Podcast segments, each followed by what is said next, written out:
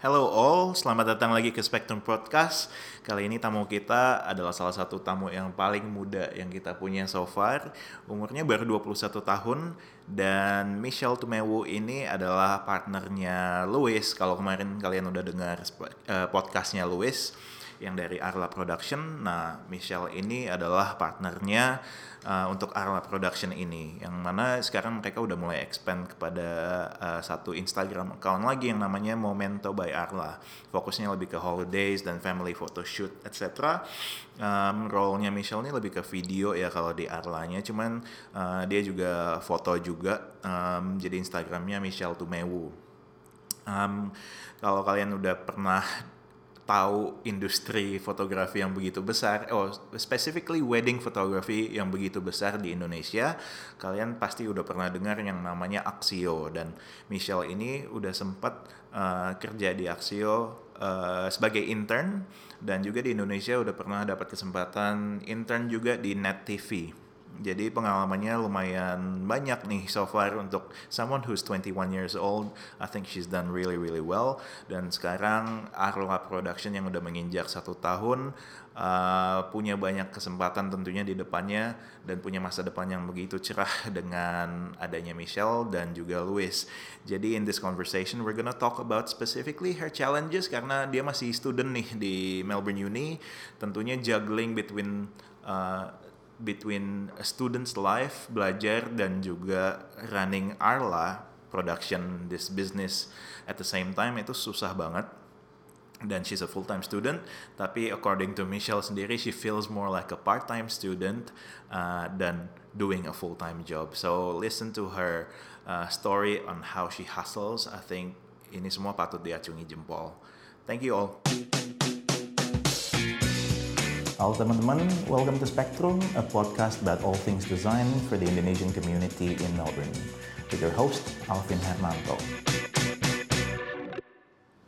Michelle, thank you banget udah datang ke Spectrum Podcast. Uh, we're so happy to have you here dan dengar-dengar kamu ini masih kuliah. Iya masih kuliah di Melbourne Uni ya. Iya. Cerita dong sedikit ke pendengar soal gimana bisa akhirnya jadi Arla Production atau bisa jadi fotografer slash filmmaker gini. Oke, okay, uh, jadi aku tuh mulai di dunia fotografi udah dari kelas SMP 1 Hobi gitu maksudnya? Iya udah uh. hobi, Cause, soalnya papa aku juga fotografer, jadi kayaknya oh menurun. Yeah, yeah, yeah. Terus kalau dunia videograf, sinematografi aku belajar dari SMA selama tiga tahun. Hmm. Terus sejak itu aku fell in love with this. Belajar maksudnya gitu. belajar sendiri atau? Um, jadi kalau di sekolah aku itu bisa pilih ekskul, tapi kalau udah pilih satu harus dalamin sampai selama tiga tahun itu. Oh nah, gitu. Uh, uh, jadi aku pilih. Ini di Indo nih? Di Indo. Uh, uh. Sekolah di mana itu? Santa Ursula. Oh, okay. itu sekolah perempuan semua. Iya iya iya.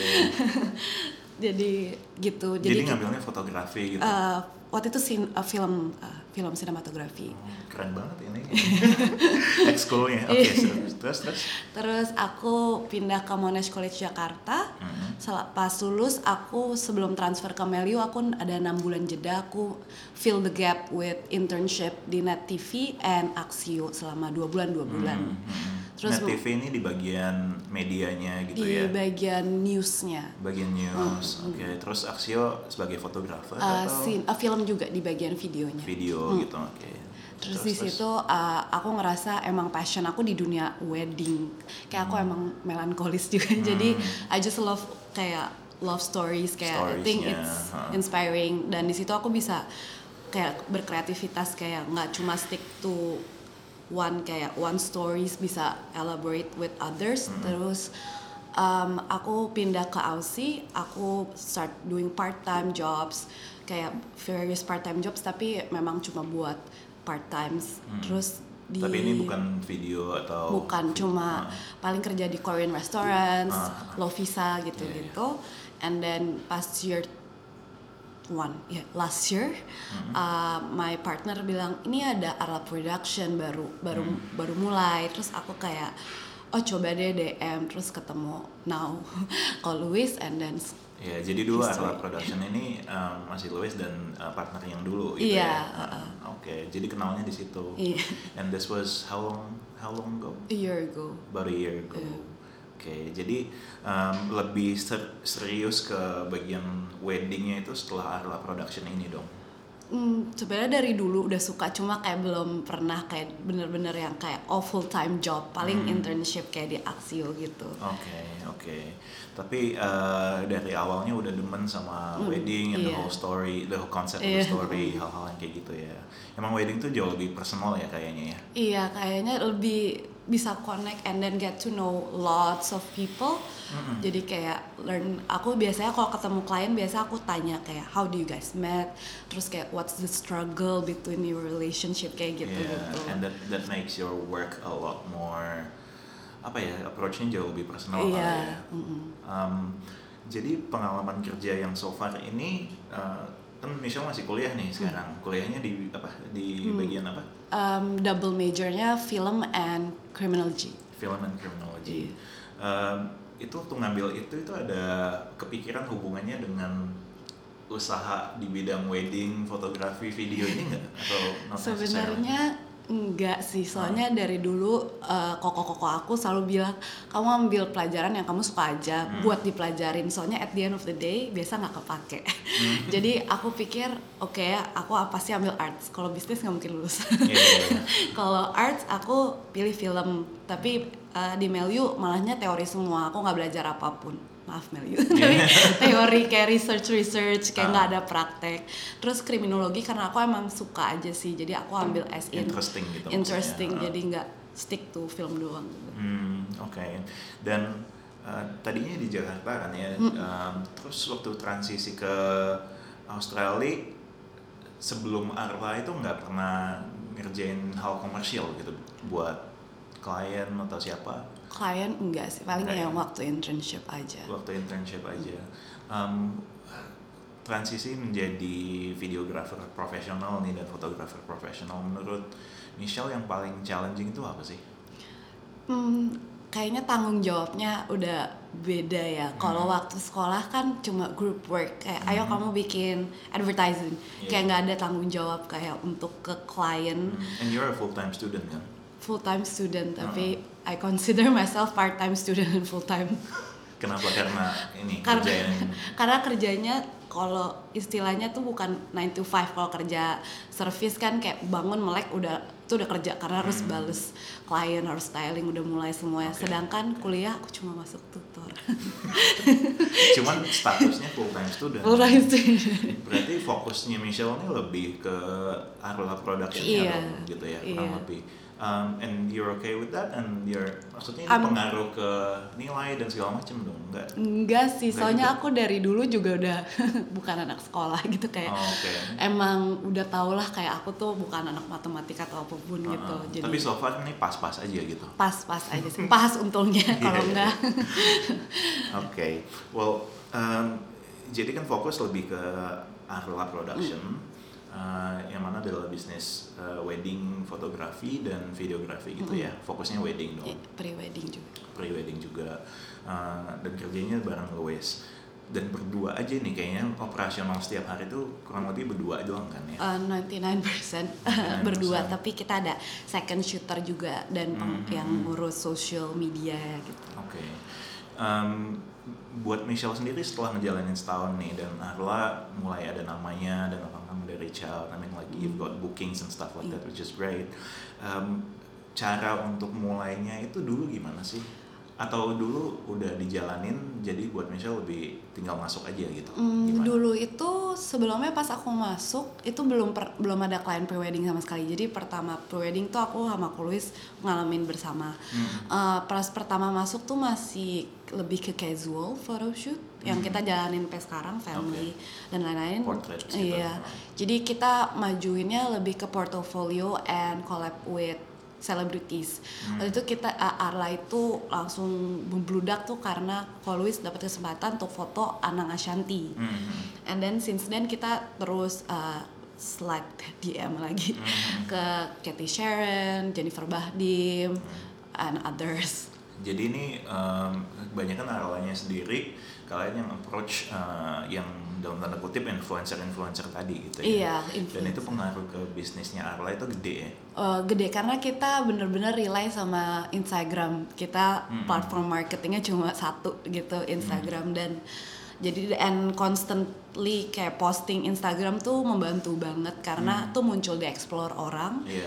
and then give the best service as we can karena yeah. mouth to mouth marketing is the best hmm. way gitu kan yeah. di Indo.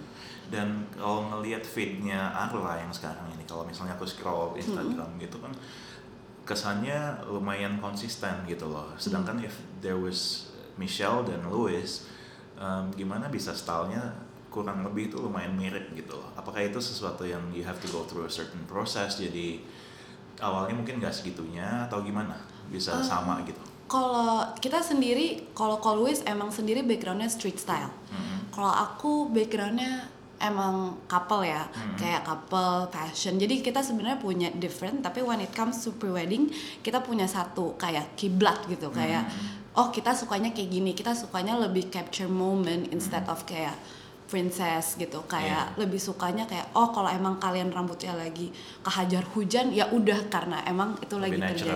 lebih kayak gitu. Jadi itu kita nggak ada harus adapt gitu gitu nggak ada. Tapi hmm. kita still learn kayak from each other kayak hmm. kayaknya ini bagusan gini bagusan ini. Yeah, yeah. editingnya kayak masih adjusting gitu.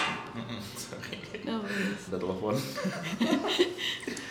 Um, ya yeah, sorry. Uh, terus kalau editing berarti um, kamu juga editing Michelle dan harusnya itu stylenya udah kayak ditentuin kali ya iya yeah. tapi kalian mungkin without having to say it udah ada pengertian kalau style mm -hmm. yang aku maunya itu bagaimana iya yeah. uh, maunya begitu gitu iya yeah. susah nggak sih kalau misalnya untuk apa ya misalnya minta bantuan orang lain atau kalian ini sibuk banget misalnya mm -hmm. berdua gitu terus minta bantuan lain orang lain buat editing atau syuting itu susah nggak? Untuk uh, sama gitu? Karena sebenarnya kita pengen banget kayak ada tim editor pastinya hmm. karena kita juga udah sibuk sendiri mau foto and then hmm. ngurus klien gitu hmm. tapi sukanya kayak kita susah-susahnya nyari orang yang bisa se satu pikiran sama kita kalau aku mau always cause we work udah a year jadi kita udah sama kayak oh iya kayak gini-gini cepet lah kayak aku bisa baca pikiran koko kokonya juga bisa baca hmm. pikiran aku jadi kayak susah juga buat nyari yang kayak editornya bisa se sepikiran sama kita itu yeah, yeah, yeah, gitu sih susahnya and kalau video and foto kalau misalnya kita lagi shoot kita udah tahu kebayang langsung kayak aduh pengen editnya kayak gini hmm. pengen kayak gini gini jadi kayak untuk realisasikannya kadang lebih enak sendiri tapi sebenarnya harus kerjasama sama editor sebenarnya. Iya iya iya. Ya. Um, jadi yang paling kamu enjoy Michelle dari proses kerjanya ini um, itu apa sih is it getting to know the people and to understand their story atau lebih senang melihat misalnya hasilnya ini dan karya yang mm -hmm. ternyata digemarin banyak orang gitu kalau dari Michelle sendiri gimana? Kalau aku sih dari dulu kayak prinsip kayak kenapa aku bikin video video ataupun foto uh, couples itu aku pengennya send message to others kayak hmm. mungkin karena aku juga backgroundnya sekolahnya dulu cewek semua jadi itu kayak been there dan that kayak denger cerita-cerita galauan orang yang udah iya, putus yeah, hati yeah. gitu jadi kayak aku juga pengen sendnya message juga bukan nggak lo bukan tentang pacaran doang kayak ada love untuk family and others jadi nggak cuma untuk couples jadi pengennya tuh lebih ke aku usaha tuh bikin story mereka aku capture tapi itu juga yang buat buat inspire other people gitu. Hmm. Oke. Okay. Um, jadi rencana setelah lulus gimana nih? Ini uh, berarti course ini berapa lama nih? Tiga tahun ya? Tiga iya, setahun hmm, lagi. Hmm. Puji Tuhan. pengen cepet lulus. Terus berarti habis itu pengennya lebih kembali fokus ke sini gitu ya? iya. ya? Um, dan berarti kuliah ini cuma sekedar buat dilaluin aja atau gimana kalau dari Michelle sendiri? Aduh jangan ikutin ya pendengar-pendengar pemeriksa. cuma iya sebenarnya untuk uh. dilalui aja. Uh. Tapi yang penting lulus. Cuma from your own point of view sebenarnya to do the things that you're doing and the things that you're passionate about itu nggak nggak gitu perlu sekolah ini gitu ya nggak sih? Sebenarnya gak pengen ngomong ini sih tapi iya.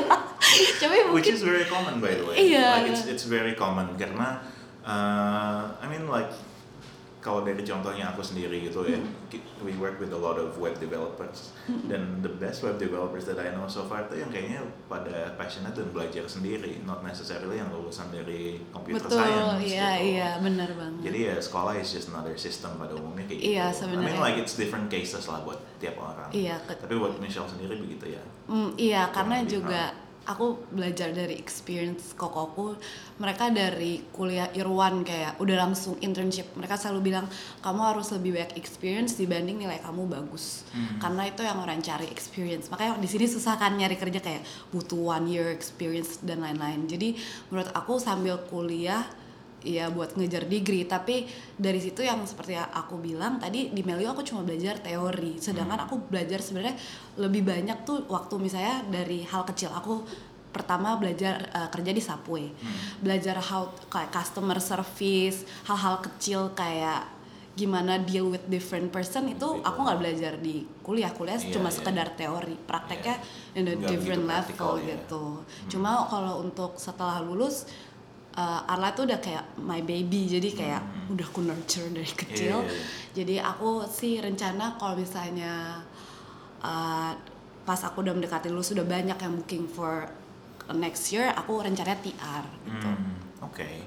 Um, dan with that fact in your own situation gitu, ada nggak resistensi dari keluarga atau orang tua that ngapain sih ngerjainnya itu fotografi atau Hmm. gimana gitu? Ada nggak yang kayak gitu gitu? Untungnya nggak banget sih, nggak ada untungnya karena my family udah tahu kayaknya dari, Dari SD dulu udah- kayak patternnya "Ya udah emang kelihatan." ke sini gitu. Iya, iya. Jadi uh, dan family aku juga orangnya lumayan artsy gitu ya, jadi Oh, kayak that's supportive kayak kalau emang anaknya suka ini ya udah kita dukung as long as kayak kamu punya plan gitu nggak cuma sekedar ah coba-coba gitu kayak Hmm. emang aku jelasin ini ke depan-depannya kayak gini gini gini baru kayak mereka oke gitu Oke, oke. Um, we'll take a quick break. Tapi Iya. when we come back, I wanna talk about uh, masa depannya bidang fotografi itu seperti apa kira-kira kalau menurut Michelle so far ya. Uh, karena fotografi itu menurut aku itu kayak saturated banget gitu. Mm. Banyak banget fotografi. Iya. Apalagi if we talk about photography wedding specifically itu banyak banget. Iya Jadi yang bikin beda menurut Michelle itu apa? oke Sip. siap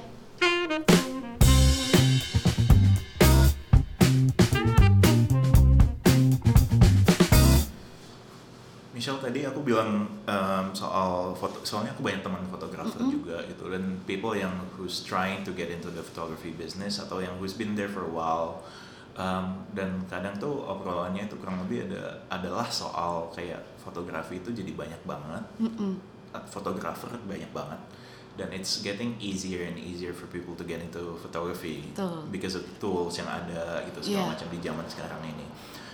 Kalau pengalaman Michelle so far yang membuat Arla itu semakin dikenal dan semakin berkembang, apa sih yang membuat Arla itu beda gitu? Dan ada peminatnya gitu dan bisa Hmm. membedakan diri dari yang lain. I think kalau di dunia wedding fotografi industri itu kebagi dua. Yang satu tuh bisa kita sebut warna komersial ya. Warna Ko- komersial. Warna komersial tuh ya mungkin kalau aku ngomong komersial kalian udah langsung tahu oh ya kayaknya yang kayak gini gitu yang Hmm, kayak. Yang pasti orang Indo semua mau gitu. Iya, Satu iya. lagi warna lebih ke I mean kalau misalnya ngelihat industri di Indonesia sendiri kan nama Axio gede banget. iya Dan stylenya Axio itu bisa dibilang termasuk yang komersial. Iya, Nah, itu influencer banget karena kayak misalnya ada pun klien misalnya ke kita, aku pengennya warna aksi udah yang bright, itu pasti Hmm. banyak gitu orang Indonesia yang kayak gitu. Dan ada juga yang lebih ke ini ini style gua gitu, ini identitas gua gitu. Dan itu Lumayan lebih ke lebih niche idealis. market, Ah. itu niche market kayak itu tapi aku sangat admire itu aku sama Kolwis suka banget yang kayak emang ini identity kita gitu loh Hmm. tapi ya itu susah nggak semua orang kayak masih ada lah yang kayak aduh aku lebih pengennya kayak gini tapi pilihnya kita gitu Iya, iya. jadi kayak kita mungkin berusaha in the middle kayak kita punya this is our style Hmm. tapi kayak yang bisa fit to the market juga tapi kita juga lebih pokoknya intinya mungkin lebih ke orang kalau ngeliat foto kita selalu bilang ih gila moodnya dapat banget ya Hmm. mungkin itu kayak identitas kayak Iya. kita gitu yang kayak uh, chemistry couple itu kita kedapat banget Hmm. gitu jadi kayak pas kita interact interact with the clients juga anggapnya kayak temen atau nggak kayak cici koko bagi aku Iya, iya, iya. jadi kayak gitu sih jadi mereka juga pas ngomong ke temennya mungkin jadi kayak iya uh, service-nya bagus bla bla bla kayak gitu iya, iya. Lebih kerasa personable-nya Iya. not just the work tapi cara kalian nge-service si customer-nya juga Betul. mungkin gitu ya iya Um, dan ada nggak sih kayak klien yang misalnya tetapi pada umumnya aku bayangin kalau misalnya udah ke Arla Production Mm-hmm. atau udah approach kalian harusnya kurang lebih udah demen sama mood boardnya Iya, kalian gitu iya. ya tapi ada nggak sih kasus di mana misalnya mereka datang tapi nge-reference yang lain oh banyak misalnya yang nge-reference yang lain dalam artian yang komersial tadi Iya, misalnya iya. gitu Pasti. tapi it doesn't fit with what you think is going to look Iya. good gimana cara handle-nya tuh kalau ada yang kayak gitu itu lumayan sering sih kita often kayak ketemu klien kayak gitu and it's okay gitu karena mungkin ya udah style mereka gitu. Tapi jadi tapi kita bilangin kayak oke tapi ini style kita. Jadi kayak kita akan mix yang menurut kita bagus gitu. Misalnya kita sering banget in home session. Jadi pasti itu moodnya mood warna kita. Tapi kalau misalnya oke dia bawa dress yang super big gowns Oke, jadi eh, mungkin ya emang pas kita coba, oh oke kayak fit, eh, ternyata editannya lebih bagus yang seperti ini. Tapi kayak untuk di social media kita akan tetap tekenin kayak mood kita yang Oke, jadi Gitu. editan yang masuk ke Iya. feednya Akla itu yang kalian demen. Iya. Tapi yang buat kalian apa yang jadi mau, kita ya udahlah gitu. tetap filter gitu. Iya, Tapi iya, akan iya. masuk di webnya juga di website kita, folder mereka itu ada gitu. Oh, oke oke oke. Um, dan seberapa penting menurut Michelle nih dan Louis mungkin? Tapi bagi Arla sendiri seberapa penting untuk stick to your own uh, mood dan style gitu versus ngambil kerjaan sekedar karena mau dibayar gitu lah ada ada uangnya Hmm, at this stage gitu. At this I'm stage, fully aware Arla itu baru setahun. Iya, iya. Kayak aku juga pengennya stick to identitas kita, tapi kayak kok Yus juga bilang "Kes- kita awal kita nggak boleh kayak gitu kayak kok Hmm, apa sih gitu. iya, iya. Tetap kita terima oke feedback gitu-gitu tetap kita terima. And kalau aku juga sering banget communicate with other photographers. Jadi kita sering kenalan dari DM dan di situ kita ngobrol uh, dan aku belajar kayak ada yang emang qua- quality over quantity ada yang kayak gitu ada Hmm. yang juga nasihatin oh ini warna komersial ada beda-beda dan aku terus kayak belajar dari mereka gitu pengalaman mereka Hmm.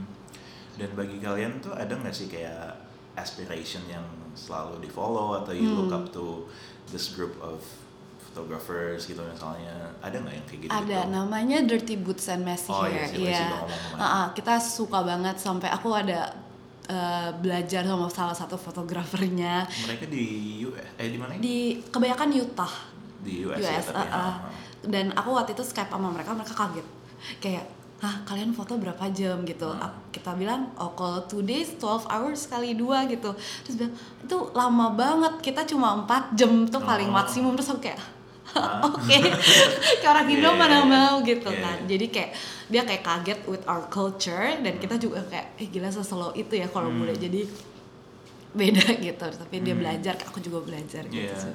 Tapi buat kalian dan Louis juga setuju dong kalau apa uh, Instagram mereka dan feed mereka dan stylenya itu uh, kalian berdua seneng gitu. Mm-mm. Berarti matanya kalian ini kurang lebih udah mirip-mirip Iya, ya. iya. Um, dan misalnya kalau misalnya um, apa um, ada klien yang um, mm, apa ya misalnya udah jadi nih fotonya soalnya kerja di dunia kreatif tuh kadang-kadang kan kita nggak bisa melihat hasilnya sampai udah kelihatan Iya, gitu iya. sampai jadi ada nggak sih situasi di mana kalian udah motret udah edit Hmm. segala macem tapi eh, ternyata nggak sesuai gitu ada Ada juga? ada ada kayak tapi misalnya mungkin lebih ke hal kecil kayak aduh rambutku kok kayak gitu aduh Oh, oke. kayak Jadi gitu tapi ada juga aja iya kayak oh yaudah ki- kita uh, kayak pilihan yang lain. Kadang kayak antara pro and kontra ya misalnya kita bilang oh nanti tinggal lihat hasil editannya tapi kayak kadang kok gue jelek kelihatannya di situ? Kadang kayak oh apa kita kasih yang unedited baru mereka pilih baru kita edit. Jadi kayak Hmm. lebih ke itu kayak gitunya sih Iya. bingungnya Um, dan industri fotografi uh, wedding dan video sendiri menurut Michelle tuh arahnya ke mana sih? Apakah video akan semakin kuat is it the storytelling bit that's more powerful menurut kalian gimana kalau rather than you know the props dan stuff like that Hmm, kalau aku lihat-lihat sih video makin maju ya di sini. aku sering banget lihat kayak videografernya mak wedding makin banget makin hmm. banyak dan orang sekarang nyarinya ada videonya nggak? Kayak gitu pasti kayak paketnya ada videonya nggak? Maksudnya tadinya inquiry-nya foto cuman nanyanya iya. ada video nggak gitu? Kadang juga orang biasa bisa chat aku cuma butuh video ada. Hmm. jadi kayak video menurut aku ke depannya pasti makin berkembang. Kalau untuk foto menurut aku orang tuh sekarang kayak sering banget uh, inspirasinya dari Bali photographers yang unik-unik artsy artsy menurut aku tuh juga Bali kan photographers maksudnya fotografer yang ada di Bali iya oh, mereka gitu. tuh kayak mereka tuh kalau orang-orang fotografer tuh bilang iya yang di Bali tuh artsy gitu deh oh, kayak gitu ya? artsy tuh aduh yang gak kepikiran tuh sampai bisa kepikiran sama mereka tuh gitu kayak Main kreatif gitu ya kreatif ya tuh banget gitu kayak hmm. unik gitu dan okay. menurut aku kayak kayak mereka kayak yang style itu mulai muncul tuh kayak mulai kiblatnya ke sana orang mulai kayak dia lebih kerenan kayak gini ya kayak gitu jadi mulai nah kalau Bali itu juga mirip dirty boots gitu hmm, oke okay. um, now you're a student a full time student gitu walaupun tadi kita ngomongin hmm. fokus lebih ke. Arla gitu kayak seminggu kira-kira how many hours sih do you spend on doing Arla stuff let's say aku tidur 6 jam ya. Jadi hmm. 24 kurang 6 lah. Dan hampir setiap hari itu ada kerjaannya Arla ya? Setiap hari pasti kerja. And it's it's it could be kayak admin email dan hal-hal kayak gitu. Ngerjain quoting invoicing gitu juga iya kayak klien hmm. styling cari tempat terus biar baru and hmm. then editing nonstop editing terus kalau nggak itu pasti lagi syuting gitu. Oke. Okay. Dan setelah setahun ngejalanin yang kayak gitu mulai berasa capek nggak sih atau nggak juga? Kadang kayak pan lebih ke panik kalau misalnya lagi fully book and lagi week 12 gitu panik pasti kayak aduh nggak mau fail tapi ini juga deadline hmm. tapi at the end mesti ujian ada submission gitu ya. Iya tapi aku orangnya juga nggak sepanik kayak orang bilang kok lu santai banget ya? Orangnya nggak sampai panik kayak oh my god oh my god. Tapi mungkin otak aku yang kayak membakar file-file kayak iya. SpongeBob yeah. gitu. Tapi kayak sebenarnya ya bisa aku laluin gitu. Nggak nggak kayak paling paniknya cuma di otaknya doang. Iya iya iya. Dan Harwa itu sekarang kalau uh, berarti kalian have to say no to some jobs atau not necessarily saying no but saying kliennya mesti nunggu sekian lama kali ya mm. kalau bookingan full gitu Bukan. situasinya kayak gitu nggak mm, belum belum paling cuma bulan tertentu doang kayak oke okay, ada saat-saatnya sibuk uh, uh, banget iya kayak gitu. sibuk banget sorry kita fully book mungkin di bulan kayak paling bulan depannya doang nggak sampai kayak nggak, tiga bulan gitu. oke okay, jadi so far um, antara yang penting Louis dan Michelle-nya masih sibuk banget dan bisa bisa dioccupy buat kerjaan Arla masih ke handle lah ya. Masih bang. Oke, okay.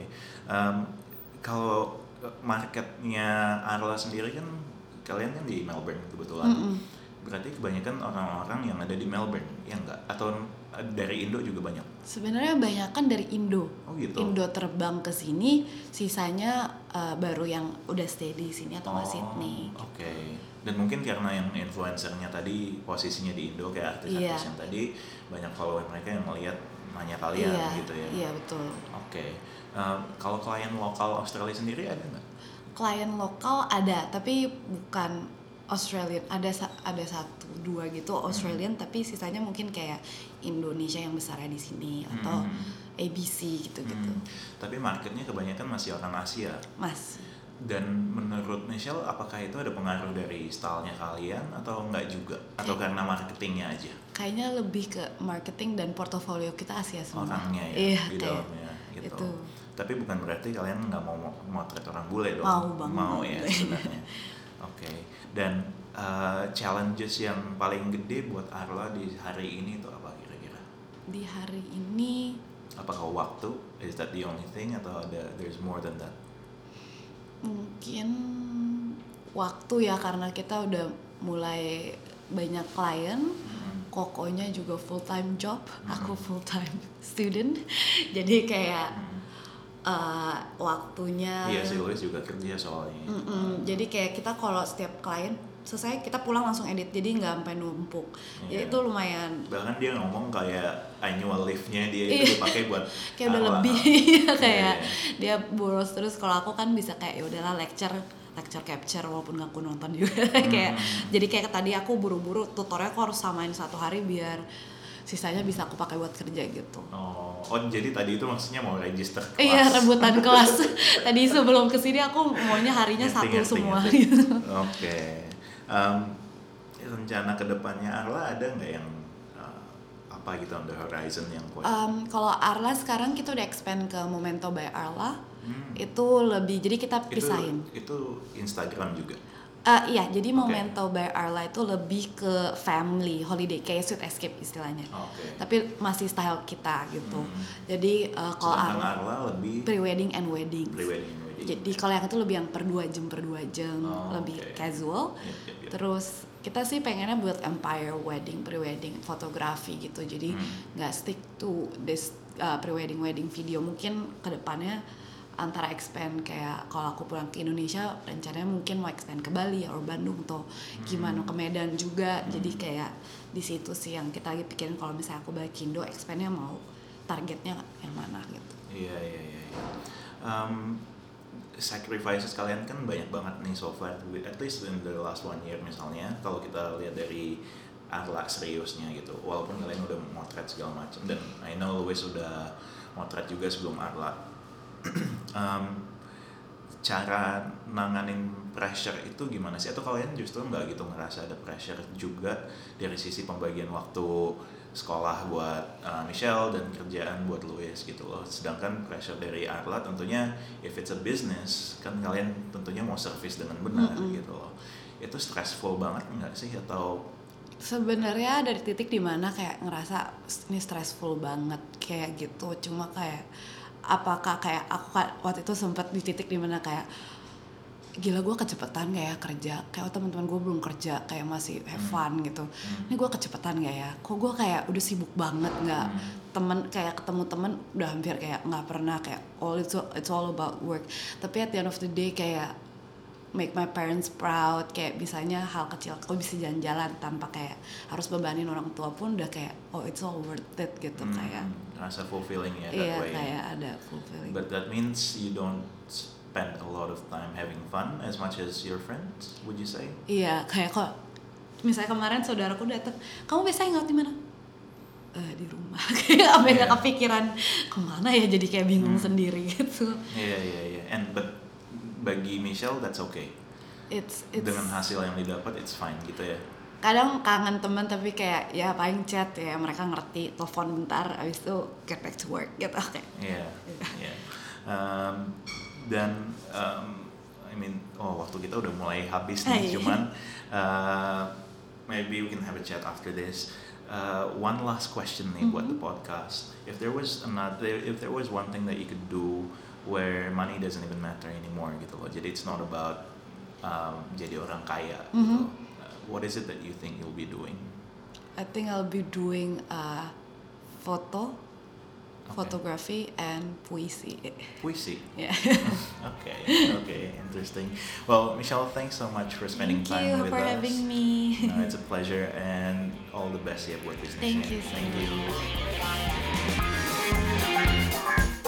Teman-teman, thank you banget udah dengerin Spectrum Podcast sampai hari ini. Buat kalian yang udah follow, I really do appreciate it it would mean so much to me kalau misalnya kalian bisa share ke teman-teman yang lain yang punya interest di bidang ini atau just have an interest around Melbourne eh, sorry Melbourne Indonesian community uh, di sini di Australia atau di Melbourne specifically um, dan juga I would really appreciate if you can review and rate and like and pretty much share the love for Spectrum Podcast um, we have a great vision around it. Uh, kita pengen membangun komunitas desainer, uh, mungkin start di Melbourne dulu karena saya di Melbourne, tapi uh, the idea is for the whole Australia dan mudah-mudahan kita bisa ngasih banyak value dan impact ke komunitas-komunitas yang lain melalui uh, komunitas desain Spectrum Podcast ini.